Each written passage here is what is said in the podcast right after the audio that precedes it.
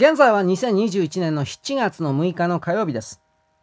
えっとですね、中国が静止軌道上に太陽光光発電システムを建設する、この計画を立てており、そのための新しい超重量級のロケットを利用する、そういうものを開発するという計画をですね、えー、発表しております。2030年までに予定している超星9号になるんですが、これを開発中です。えー、調整9号のですね、サイズは重量が約878トン、全長約57メートルもあるですね、超重量級のロケットなんですが、要はこれあの静止軌道上に太陽光光パネルをずっと並べて、で、それをです、マイクロ波送電という形で、地上なのか宇宙空間で使うのかはわからないですが、また地上でも使うでしょう。電気を受け取るということになってるんですが、これはね、まるで民間の利用だけが行われるというふうに偽装してますけど、これこのまんまマイクロ波を使って地上にある施設、設備、人間などを焼き殺すというふうなマイクロ波電磁ウェーブ攻撃というものの兵器体系そのまま、そのものになっております。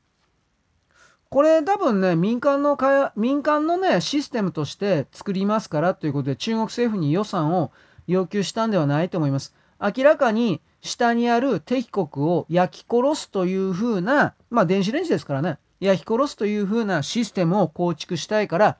予算を要求してこれが通ったということじゃないかなと思います。私は中国をこの2021年から大体7、8年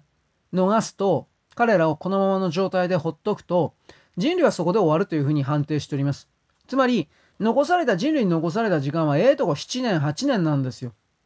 うん、私はその見方。この7年8年のうちに、中国の国家体制を大きく転換してもらうか、崩壊してもらうか、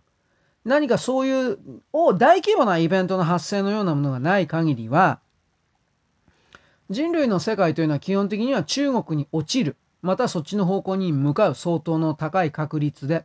このように私は冷酷に判定しております。なんかわーわー言えばですね、どうにか現実が変わるというものではありません。中国は確かにお金がですね、全然回んなくなってるし、うん、国内も不安し、不安し、不安定化してるけど、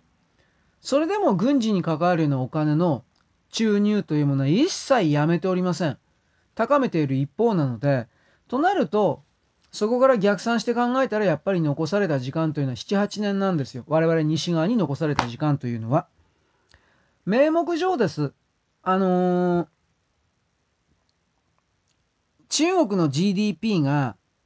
米国を上回るのが2027年か8年なんでなんですよ。名目上だけどね。でも、そうなった時点で、